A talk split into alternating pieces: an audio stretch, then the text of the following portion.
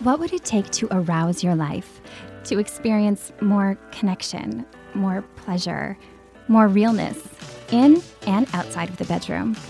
I'm August McLaughlin, and this is Girl Boner Radio.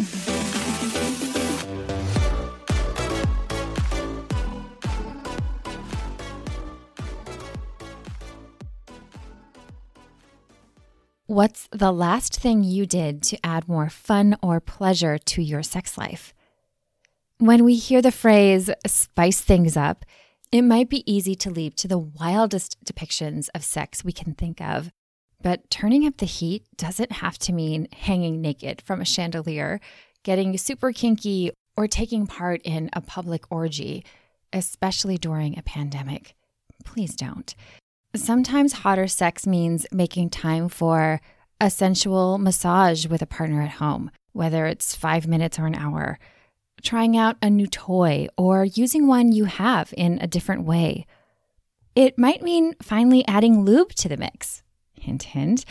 Scheduling solo or partner play, or just reading a super sexy story. Other times, spicing things up involves nothing sex specific at all.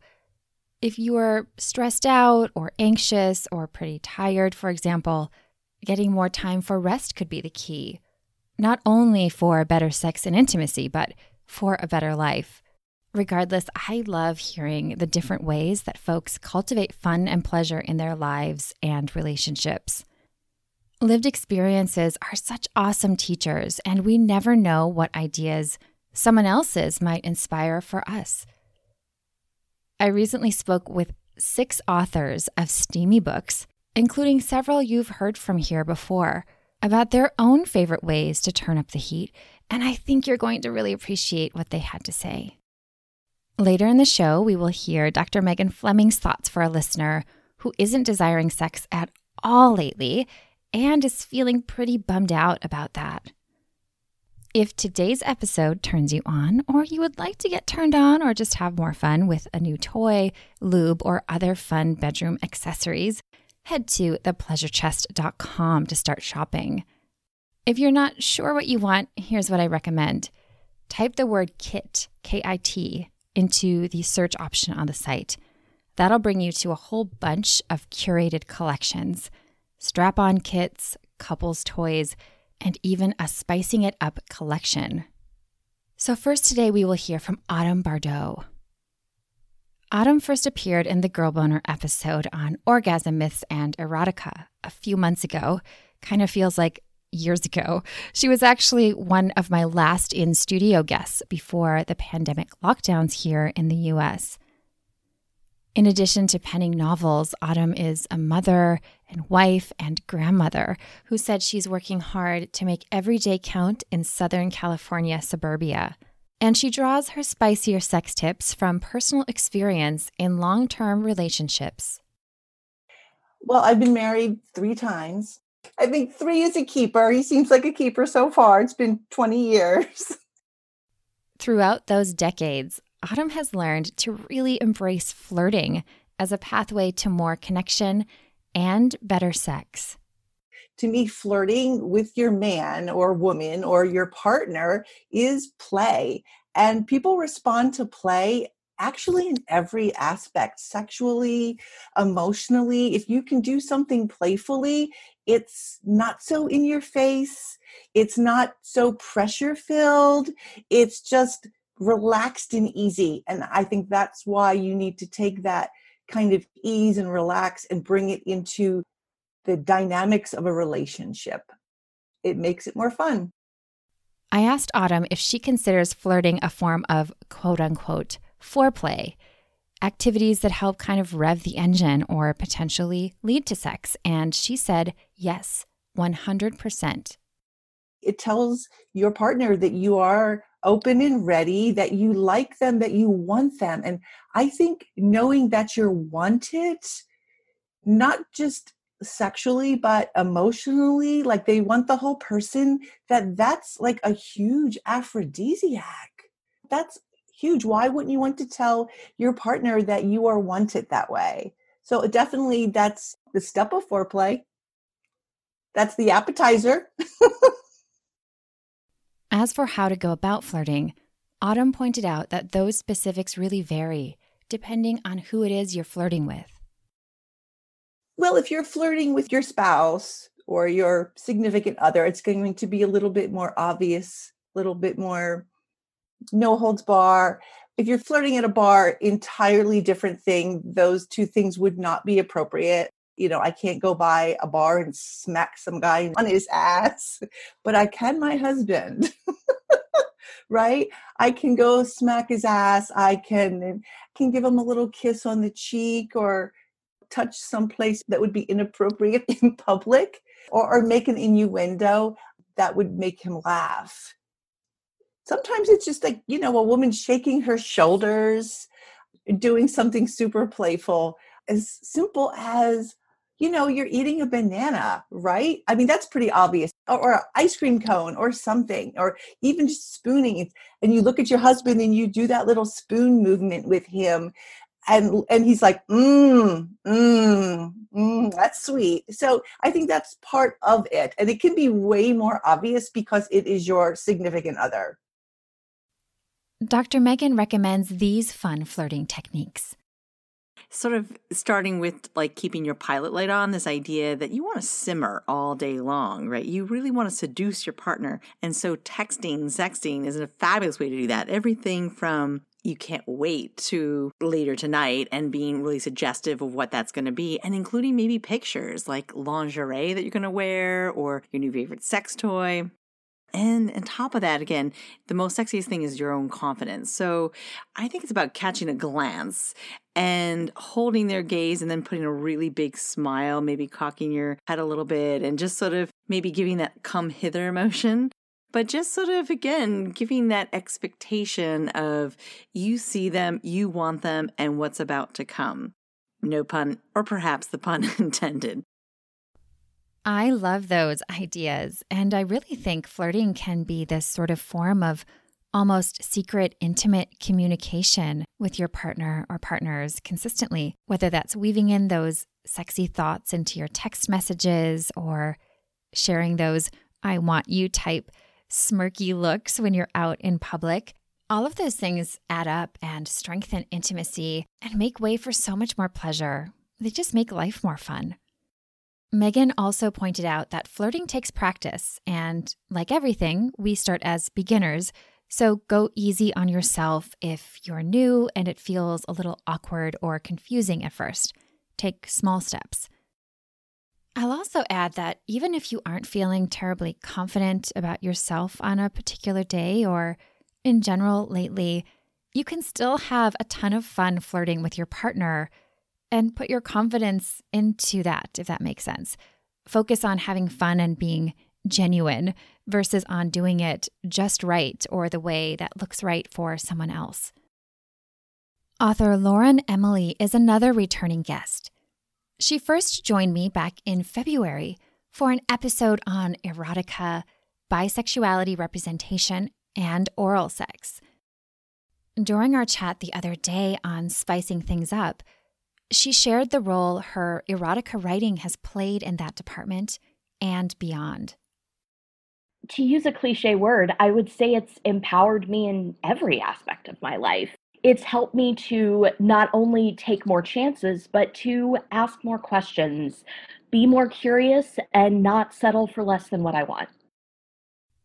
Building that kind of confidence is exactly how Lauren recommends spicing up your sex life. And I really appreciate that she tied it into a common area of challenge. Be very confident in who you are. I know a lot of us, especially women, are conditioned to hate our bodies and to look for every single flaw. And I've not only been guilty of that in the past, I'm still guilty of that. It is a very lifelong process. But just know that like you're beautiful, you're perfect just the way you are and you're going to have so much fun with your partner or partners and trust me like they're not looking at anything you perceive as a flaw. And if they're not just happy you're here, then you got the wrong partners.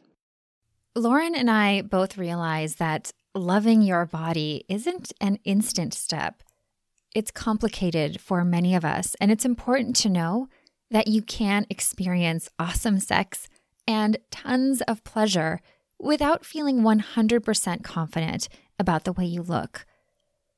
And if you're feeling down and judging your body, you can feel a bit better in the heat of the moment and take steps to get swept into orgasmic bliss, which I personally think can really help remedy body dislike, if even for a few brief moments.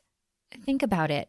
It's pretty difficult to hate on your body while you are experiencing orgasm. And every moment of that escape, that reality where your body isn't a source of self criticism, counts. If you want to set the stage for a more comfortable experience from the get go, feel a little more confident in the skin you're in, Lauren suggests some sultry ambiance. I think candlelight is awesome because everybody looks and feels amazing.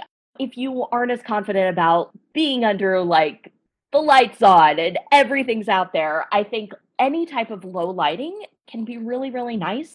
Music is also a good thing. And any type of lingerie or lack thereof or outfit that makes you feel confident and sexy, whatever that is, just wear that, embrace that. And that for me has gone a long way in the past when I'm nervous or not feeling as great about myself.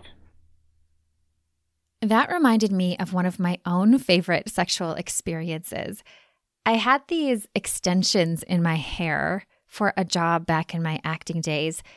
And even though I ended up realizing extensions are definitely not ideal for me, that particular day when they were styled so well, maybe it's because they were new, I I felt almost like I took on a new persona of this confident Barbie-like version of me, but still me. Like I felt I felt hot during a time that I didn't feel hot so often. And that confidence helped me feel so free and uninhibited that the sex I had that night was extra adventurous and super pleasure filled. I don't think my partner at that time even noticed my different hair, but I'm pretty sure he noticed how I was feeling. I'm certainly not suggesting that anyone needs to get pricey hair changes as a hot sex tip. I just really agree with Lauren that finding something that helps us feel more free and self secure can be so worth it as long as we don't place our value in that particular thing. Similar benefits can stem from doing work or engaging in hobbies we find meaningful, or stepping away from hurtful relationships. Anything that helps us feel more authentic in our lives. Lauren also mentioned the importance of communicating about our desires versus assuming a partner is a mind reader, which is easy to do, but just not very helpful talking about the sex we wish to have, she said, and laughing if and when things get awkward can go a long way in diffusing any tension and making sex more enjoyable. I asked Lauren if she's ever been happily surprised by trying something new with a partner that involved open communication. The memory that came to mind for her took place during her second threesome. One of her partners brought several sex toys and asked Lauren which toy she would like that partner to use on her. First of all, that was just a really lovely act in itself because this was already someone I trusted a lot, but it kind of fostered that act of trust and like gave me a sense of agency. Lauren said the experience also inspired her to purchase the toy she chose. I bet she thinks fondly of that threesome when she uses that particular toy too. Sometimes looking back on sexy adventures is an adventure in itself. Author Rebecca Grace Allen had more to say about voicing our desires, specifically in dominant submissive play. Rebecca hasn't appeared on Girl Boner before, so I asked her to share a bit about her work.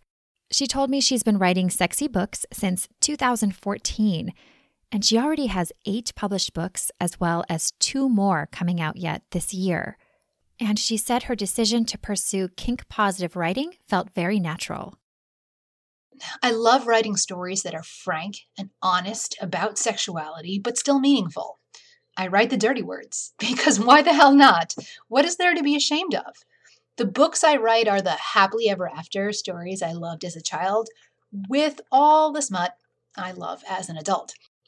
And I guess that makes me think about one of the most rewarding aspects of what I do. It's hearing from readers who contact me and tell me they identified with the character, that the book was incredibly sexy, but also beautiful, heartfelt, and real.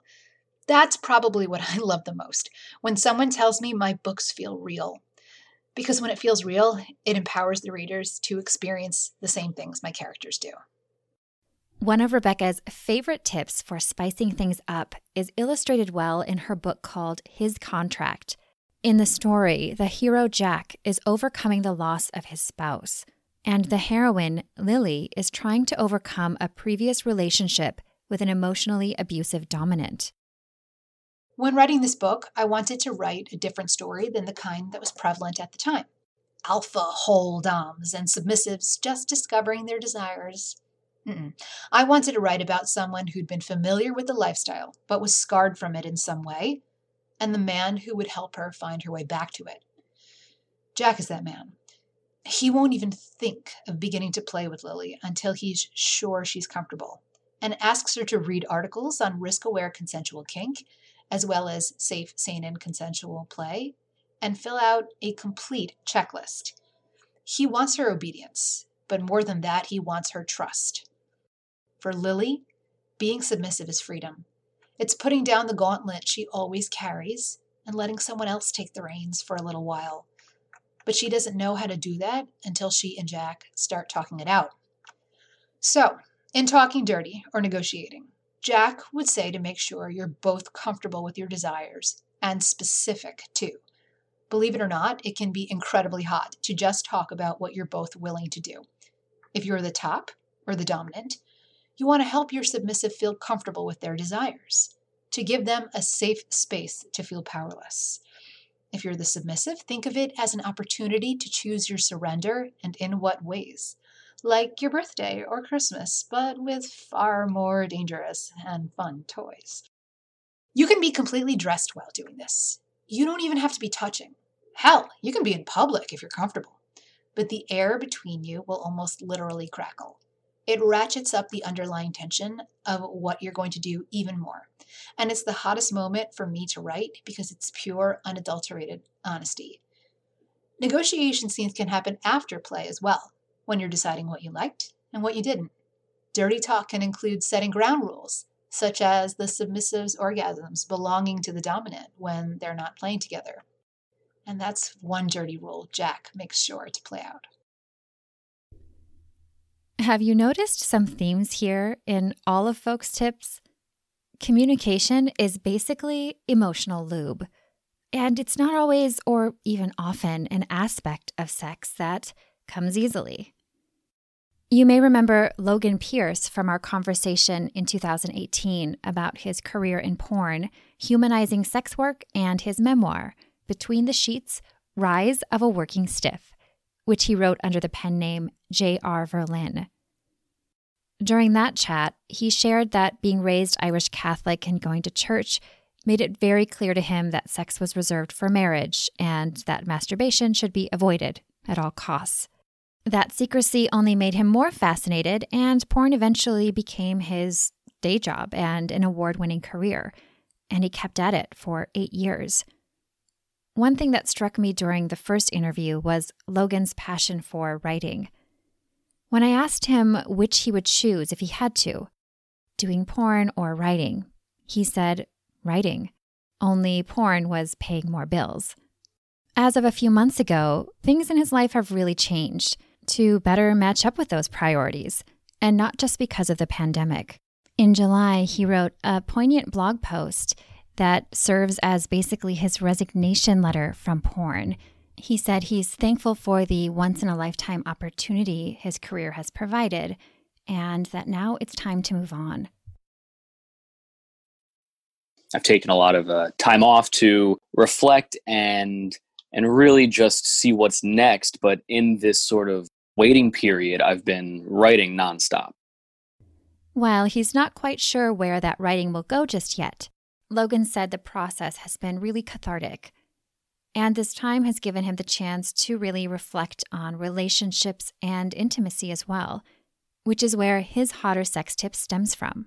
My primary advice would be to be more open minded and receptive to constructive criticism from your partner, as well as encouraging and by association, speaking up yourself about your wants, your needs, and your boundaries. You know, things that are, are very sensitive topics, things that a lot of people rarely discuss. You know, they keep it inside and they hope that their partner will just read their mind and do what they want. And in that case, a lot of people are left unsatisfied, you know? The criticism portion, if our partner has a specific want or need that we're not fulfilling, when they bring it up to us, I know from my past experience, I might have a tendency to be defensive about it. It's not a healthy habit to have because a you're you're almost guaranteed to not fulfill those needs and and b you're you're sort of shutting down your partner and by association uh, limiting their ability to you know to openly speak up about a very sensitive topic that leaves people very vulnerable. Logan said he learned all of this through personal experience like so many of us do and largely the hard way. He can't quite offer tried and true wisdom on how to address these challenges he said because he is still figuring it out for himself. But i've come to realize that that's very important through my failed relationships. You know, I, I've had quite a few relationships in the past that have started off amazing, and and they would continue that way. And then once like small issues, specifically regarding sex, would arise, I wouldn't be as open as as I might you know have once thought I was, or even as I, as I might claim to be sometimes. I would become defensive and it just wasn't a very healthy thing to do and it would just cause a lot of issues in the relationship outside the bedroom too. Your sex life is an extension of everything else so if you're unfulfilled sexually you know it can come out in other ways and with a relationship it's just it's a tough thing to navigate you know? Your partner should be someone who you can confide in who's willing to offer the things that that you personally need and if they're not willing to do that, then, you know, the relationship most likely will not work out. Not only that, Logan said, but the flip side of that is really positive and might be just the thing to not only bring more heat and pleasure to your sex life, but salvage and benefit your relationship in some pretty awesome ways. If your partner is satisfied, you will be satisfied. I mean, at least in my life, I find that I usually get a lot of satisfaction out of making people happy. And once again your partner is is the closest person to you. That's that's the person you love the person you want to give everything to. So if you can make them happy it will bring happiness into your in your life as well. But like i said earlier that's an ongoing struggle for me.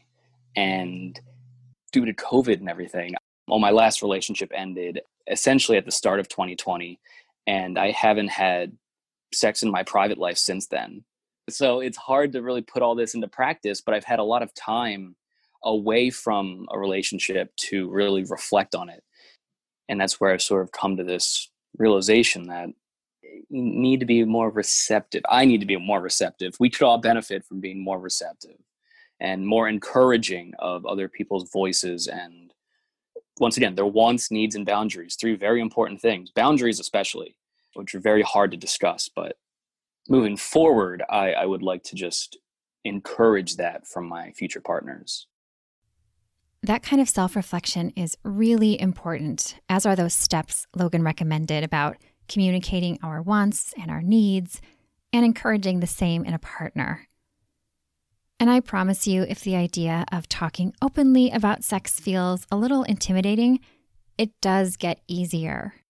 It can even get to be pretty fun. Next, we'll hear from Kit Crescendo. I first interviewed Kit when Girl Boner was basically a toddler. I kind of love that weird imagery, by the way. Kit was also one of the first sex bloggers I knew of when I started writing in this space. She has since written the Wild Side book series and specializes in penning sexual fantasies featuring more than two people, something she saves for the page and really enjoys thinking about. When we connected the other day, Kit told me that a failure in her professional life, losing a job she had had for a number of years, prompted her to pursue erotic writing. Even before she went pro, though, she had fans. I'd write these shorts and I'd show them to my husband, who awkwardly enough had one time shown his brother, who thought, well, this is really hot. And I'm like, okay. I was working for a, a wireless company, been there for nine years. I remember one of my bosses pulling me outside. I think I was burnt out a little bit because they didn't really have a respect for my work life balance. And I spent a lot of time working. And she said, You know, what would you do if you wouldn't do this? I said, You know, I'd probably write erotica and erotic romance. And she looked at me and she goes, Wait, are you kidding me? She's like, Aren't you religious? What about like Mary Kay? That's another thing I appreciate about Kit. She shows that you can shamelessly embrace religion and kink at the same time. She told me she believes sexual empowerment and sexual pleasure are God given rights. And if you want to draw more of that pleasure into your sex life, she recommends mutual masturbation, which I sometimes call side by side solo play. And it's exactly what it sounds like you and a partner playing with yourselves together. Whether you use just your hands or toys, stand face to face, or lay side by side, it can be incredibly hot. You can also play and watch the both of you in a wall mirror, Here's what Kit loves about the practice partners have different things that actually trigger them to be excited. And I found that when mutual masturbation is at play, there's a psychological side to that, but there's also the visual. It, it gives you a show, you know, and you're also working together towards an end goal that's totally spicy. You also find out what pleases your partner if you're paying close attention. So sometimes things you wouldn't think, or areas that may not occur to you to be more gentle or a little rougher, you know, that gets shown when they're touching themselves so giving each other the visual talking it out hearing the the feedback immediately and seeing that you excite your partner you know that's the other thing is it tells you hey you're sexy to me and this is what you do to me and that sometimes is missing, you know, and, and it feels like a chore for some people. So when you can put it in that perspective, I think that's just terrific, amazing. I also love that you can play this way remotely while you're on speakerphone together or using an app like FaceTime. Mutual solo play can also provide a great form of birth control during ovulation if you menstruate and track your cycle for that. And it's, of course, a very safe form of sex as far as guarding against STIs and other viruses like a cold. Lastly, today we'll hear from Rachel Kramer Bussel, an author, columnist, and editor who specializes in erotica. You've probably heard me mention her as the editor of the Best Women's Erotica Anthology series I so often recommend. She also appeared on the show back in 2015 to explore her career and tips for writing erotica. When we caught up the other day, Rachel told me that she began reading erotica during college over two decades ago. And from the start, it influenced her sexuality. At the beginning, I think I just got a lot of not so much specific ideas, okay, I want to try this thing, but more ideas and just just thinking about sex a lot and thinking about not always when I was having sex or when I was on a date, but other times as well. I think it just got me in that mindset of, oh, maybe I could try this or maybe I could try that. At the time I started reading erotica, I was also a little bit after that, I also was exploring sex toys for the first time. So there was a lot of things to explore. And then I would say over time, through reading erotica, it really just opened my mind to a lot of the variety of sexuality. things like you know different types of fetishes just uh, different sex positions and different ways people talk to each other about sex Rachel said that some of those ideas she has specifically incorporated into her sex life. Like, that sounds interesting. Why not try it? In subtler ways, reading in the genre has helped her become more open minded about the range of expressions of sexuality. She said it's taught her that nothing is off limits to talk about, both for her and her partners. Creating space for that is important, she said, because sometimes if we don't actively ask questions about desires, we won't learn important information. It's not always that someone's ashamed to share it, it's that maybe they haven't thought about it either. If you're new to exploring erotica or to using it to spice up your sex life, Rachel recommends enjoying it on your own first to see what turns you on, what doesn't turn you on, and what you're curious about. If you want to play at the same time, you may especially enjoy audio erotica, which frees up your hands. Rachel said she sees why this is a favorite for so many folks. They can really close their eyes and just picture the story being told and see what comes to mind for them. And I think then you can start bringing a partner partners into it you could either say oh okay i really enjoyed this i want to see what you think or let's listen to this together. I think the biggest thing is you you want to create a safe space for both of you to or however many of you there are to share your thoughts feelings. I feel like erotica is is a starting point.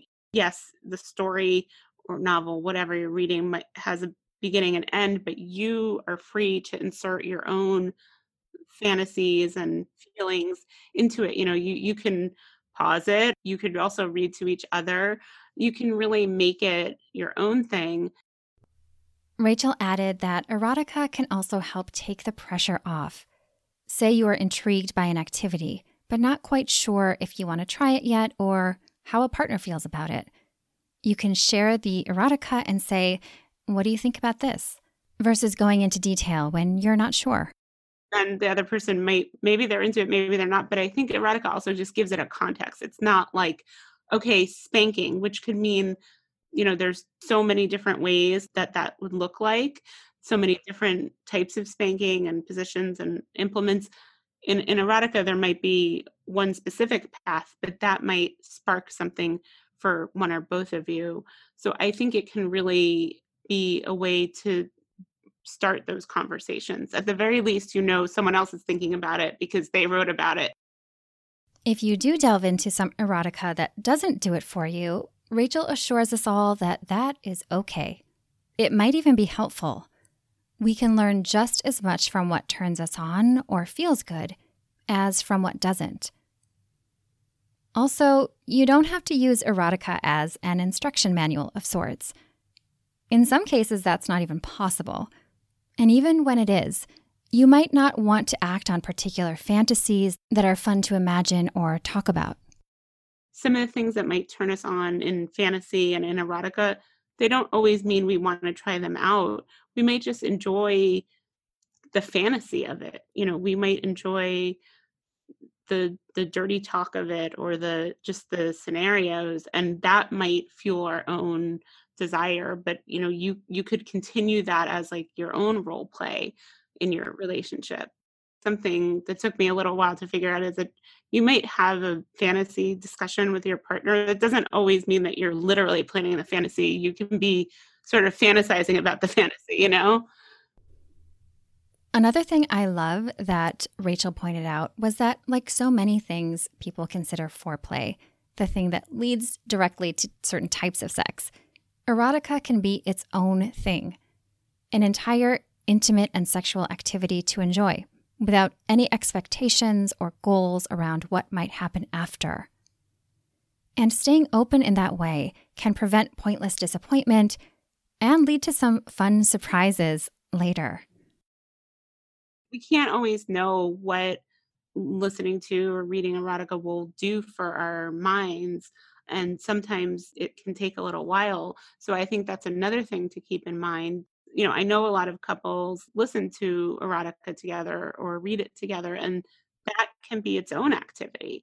You know, it doesn't always have to be about trying to find something, but you also might surprise yourself and find some nugget in there that does spark something for you but you know you might read a spanking story and then think oh i want to try you know hot wax or something. Like i don't know it might it might cause a, an idea to form that isn't necessarily what you thought it would be going into it.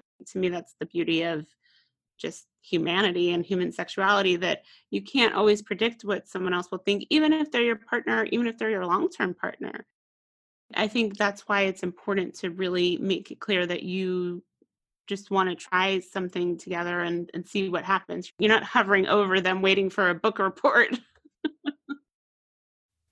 For beginners to erotica, Rachel recommends the book she edited called The Big Book of Orgasms 69 Sexy Stories. It includes a wide range of stories. Some are funny, some are serious. Some involve first time hookups, others involve long time couples. And remember what she said about certain activities not potentially being possible? One of Rachel's favorite stories from the book is exactly that. It's a sci fi story called Remote Control. A couple discovers this remote control that you can change your hair color, you can change things in your house you can change your gender and it's kind of amazing because it just gives them free reign to try all these things that they had never even contemplated before that right there is probably one of the coolest things about spicy stories Find a link to the Big Book of Orgasms and to works by all the other guests from today in the show notes. We'll wrap up with this week's listener question What to do when your libido goes MIA and you're not so happy about that? It came from KS, who wrote this I feel so blah in life lately, and I think that has extended into sex. My partner is a lot more interested in sex than I am, and I feel bad for not feeling excited. I know I could do things to make myself get somewhat excited, but to be honest, I'm having trouble even getting motivated for that. I talked to my girlfriend about it a little bit, and she took it pretty well. She seemed sad, but also supportive. Still, I feel like not myself, and it's starting to feel like not a temporary thing. KS, I promise you, you are not alone, and I am so happy that you wrote in. Here is what Dr. Megan Fleming had to say. KS, thanks so much for your question. And first of all, I want to just say that you know, this has been a really trying time. We're six, almost seven months into quarantine and sort of our lives being turned upside down. And so, mental health, in terms of depression, anxiety, so many individuals like yourself are not feeling like themselves. So, I first just want to normalize that and certainly put in the context of not being able to go to work, not being in our daily routines, the uncertainty. I mean, we certainly know this from research that the unknown is actually more stressful than knowing something bad's going to happen. And so, the first thing I want you to do is just have compassion for yourself and understand, like, hmm, what's making sense about why you're kind of feeling blah lately. But the mere fact, because I don't know how long it's been going on, I also don't know how long your relationship is, but that first of all, great that you already have spoken to your partner because mismatch levels of sexual desire is incredibly common. And I think having a shared language about that you know, sort of making the implicit explicit and saying, I really, I'm aware, right, that I'm not sort of feeling as turned on, as interested in sex, um, and we're not having sex as frequently as we have. And so I just want you to know it's on my mind and I'm thinking about it, but I'm like kind of going through the situation and I'm not really feeling like myself. Explain to her more about what is happening and what's going on and building that connection. The fact that you just sort of say, doesn't feel like a temporary thing. I'm always looking for what I call warning signs and flags. And so I would say, KS, that is really a flag to say you m- might really want to be talking to a professional. I definitely got the sense from your saying that it didn't feel like it's temporary, that there'd be a lot of benefit to reaching out to a qualified therapist. And because sexuality is implicated in this, and lower desire, again, is certainly a symptom of depression and many other aspects of mental health. It certainly can't hurt to meet with a therapist who's also qualified and certified as a sex therapist. I'm so glad that you're even looking into this, realizing that, you know, our sex life and our level of libido, it changes throughout sort of the lifespan. And there are many different times it takes a dip, but it's most important to understand how and why it's taking a dip for you now. Could it be something endocrine? Could it be your thyroid? Could it be what's going on in your relationship? Could it be COVID? I mean, there's just so, so many reasons. And I think the most important thing is just to realize, you know, as you indicated, sure, the things you can be doing, but perhaps maybe the most important thing to do is to be checking in with a professional and really looking at your overall mental health and well being, and then specifically how that might be tying into your libido and sexuality. So, as always, would love to hear how it goes. Thank you so much, Dr. Megan. I love her points about giving yourself compassion, KS, and knowing that it's normal to not want as much sex right now. It's normal for your sex drive, all of our sex drives to ebb and flow and change. And that looking at the whole picture, that sort of life blah you talked about, is the most important thing. I also think it's important to know that you don't have to desire sex. It's completely natural to miss wanting it, and I don't want to take away from that. And I think pleasure should be a priority. I think that sexual pleasure, wanting sexual pleasure, and having sexual desire, totally wonderful goals and values to have. I also know that we live in a culture that is full of these messages that say you should be having this much sex this often and it's a very performance based culture. But that's not how sexuality is. It's not a performance, it is meeting ourselves where we are, taking care of ourselves, and when we wish to, sharing our sexuality with a partner or partners. So I'm just sending you so much love and empathy and support as much as I can through the airwaves here. And I do hope you'll let us know how it goes. If any of you have questions for Dr. Megan or for me, please reach out to us. You can also get a free gift from Dr. Megan, speaking of pleasure and spicing things up. To receive Clitoral Play, seven techniques for mind blowing pleasure and occasional hot sex tips from Megan, text the word desire to 66866. That's desire to 66866. If you enjoyed this episode, please hit subscribe wherever you're listening. I'd also so appreciate a rating and review. For Girl Boner related news, fun surveys, and special discount codes by email from me about once a month, sign up at girlboner.org. This episode was hosted and produced by me, August McLaughlin, with audio management by Mackenzie Mazel, the founder of the Period Podcast Network. Thank you so much for listening and have a beautiful Girl Boner Embracing Week.